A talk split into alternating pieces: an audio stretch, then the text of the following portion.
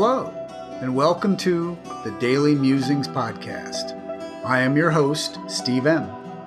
I will be reading the daily reflection from the books Beyond Belief, Daily Musings for a 12 Step Life by Joe C., and published by Rebellion Dogs Publishing, and 365 Tao by Deng Ming Dao, published by Harper One. To be clear, I have not received permission from either publisher to reproduce this content in any form. It is strictly intended for my personal use and the enjoyment of my family and a few close friends. I hope you enjoy today's Daily Musings.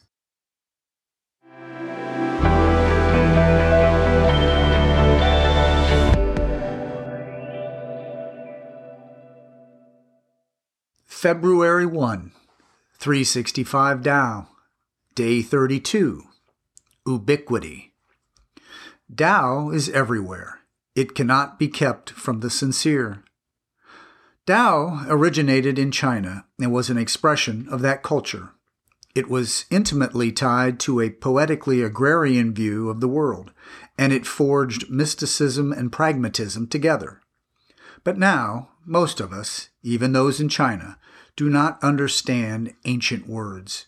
Our farming is mechanized. Our poetry is written on computers. Does this make Tao invalid? No, it does not. Tao is still here, and if we are to follow Tao, we must rely not on old standards, but on direct experience. Contemporary minds need contemporary concepts to interest them. If following Tao is as great as the Masters claim, then it ought to be applicable to any situation and any race. Neither time nor place nor culture should be a barrier to the sincere seeker. Tao surrounds us. We need only guidance and understanding in order to connect with it. Tao is not something esoteric. It is right here. The masters allude to this all the time. For them, anything, from reading scriptures to attending the theater, from meditating to sweeping dung from the ground, is Tao. They understand the ubiquitous nature of Tao and act accordingly. If masters still know Tao in this world of jet planes and electronic communication, then we can also absorb the essential message of Tao. Those who succeed might never talk of it, and yet everything they do will be spontaneously in tandem with Tao. Day 32.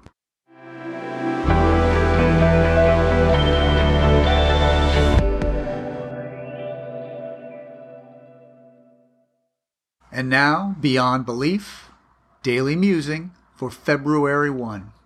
Today's quote The real miracle of individuation and reclamation of the wild woman is that we all begin the process before we are ready, before we are strong enough, before we know enough. We begin a dialogue with thoughts and feelings that both tickle and thunder within us.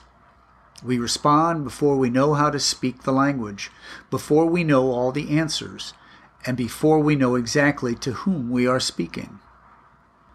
Clarissa Pinkola Estes, born 1945. In Jungian psychology, integration and unification of the self come through the resolution of successive layers of psychological conflict, such as egomania and inferiority complexes. Compulsions, like binging and purging, become exacerbated in addiction and polarize rather than unify our personality traits. Overindulgences lead to self loathing and swearing off. We demonize these base instincts and think of being freed forever from these shortcomings once we have identified them and turned them over. Not so fast, says Dr. Jung. Integrating these extremes into a well functioning whole is what he calls individuation. There is no victory of good over bad, but rather an integration of yin and yang. We don't choose Dr. Jekyll over Mr. Hyde. They shake hands, and we learn to manage better with all of who we are. The steps are a process of reprogramming.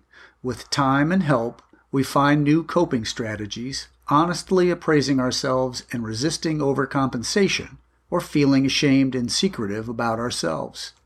From disillusionment to enlightenment, we draw our extremes to the middle, humbly doing the best we can with our imperfection in an imperfect world. We have faith at times, and we are fearful at times as we trudge along and adapt. Fear and fantasy are always part of us, but this individuation is a changing of the guard. We are still affected by, but not enslaved by, our all or nothing extremes.